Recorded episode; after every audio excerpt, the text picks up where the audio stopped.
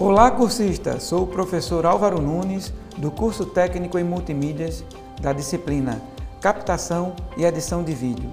Que pena, chegamos na nossa última competência, utilizar software para edição de conteúdos de vídeo para diversas finalidades. Antes de falar da competência, corre lá no YouTube, se inscreve no canal EducaPE, ainda dá tempo caso você não tenha feito ainda. Ative as notificações para ficar sabendo de todas as novidades e não perder nenhum conteúdo novo. Abre lá a playlist, todas as nossas videoaulas estão lá. Compartilhe com seus amigos, dá um like. Isso vai ajudar a fortalecer nosso canal e a difundir todo o nosso trabalho. Em nossa última competência, nós veremos um ótimo software livre para edição de vídeos, o Shotcut. O Shotcut ele é um software leve, muito prático e socorre muita gente na hora de você precisar fazer uma pequena correção no vídeo.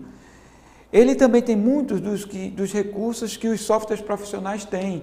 Os recursos de efeito, ele trabalha com chroma key, ele trabalha com pistas múltiplas, ele aceita também correção do áudio, correção da saturação de cor, balanço de branco. Ele é um software especial, ele não precisa dos recursos caros que os outros softwares têm e que exigem placa de vídeo com alta capacidade de memória. Ele é leve, e bem prático. Agora, como todo software, exige uma certa dedicação para você se adaptar à interface dele, porque ele tem mais detalhes e ele é cheio de comandos, que os comandos eles podem ser feitos tanto por mouse, como nós veremos no e-book, como também pelos atalhos, os botões de atalhos e pelos menus. Existem várias formas de você fazer a mesma coisa, porém sempre usando o mouse é a maneira mais prática.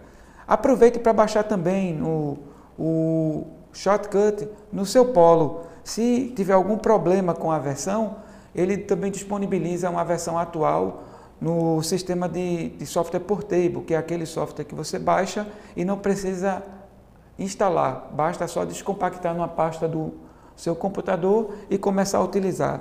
Se familiarize com a área de trabalho do Shotcut. Ele é feito de várias janelas, as janelas são redimensionáveis.